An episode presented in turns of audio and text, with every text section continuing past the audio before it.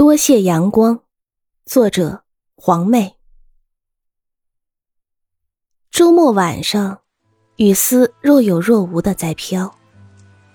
初恋的我，情怀仿佛被什么牵系似的，撑起雨伞，携着男朋友的手，跑到晨曦古旧的巷子里，去寻找寂寥的雨巷，那份悠悠的诗意。巷子正悠长。拐个弯，竹筒式的巷子中间有一个黑影在蠕动。走近一看，是个比黑夜还要黑的老乞丐。请让让道！老乞丐落叶一般瑟瑟飘向墙根。多谢，多谢。他忽然开了口。我转过头来，街灯下。他的脸像花岗岩刻成似的，一双细小的眼闪动着一层慈和的光泽，没有了戒备、警惕和冷漠。你给我让道，我该多谢你。你没有骂我挡道，该多谢你。我转过身来。男朋友不知什么时候挣脱了我的手，跑了。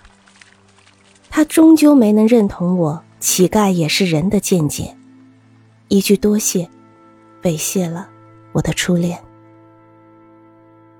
我认识一位性情开朗的老书法家，他写的一首绝好的康有为体，好多人围着他，就像是一群麻雀在祈求面包屑般的想得到他的墨宝。不管你是省市领导还是平凡如我者，不管你是否有润笔给他，在他将书法交给你时，总不忘搭配一句“多谢”，好像别人要他的书法是给他天大的面子似的。后来我了解到，三十年代就成名的他，由于出身不好，解放后披了二十多年的囚衣。出狱后，又被闲置了十多年。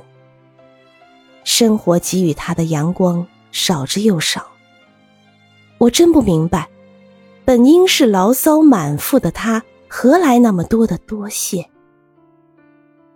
不知为何，沐浴在他多谢的阳光里，总会使我想起我多谢过的老乞丐。在生活中。做一个小太阳，原来并不难。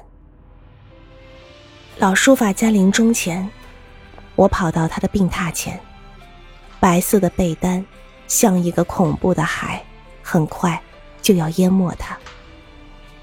他将枯枝般的手颤抖着伸向我，口中喃喃细语：“多谢，多谢。”多谢你来送我。当时，两行清泪莽撞的冲出我的眼眶。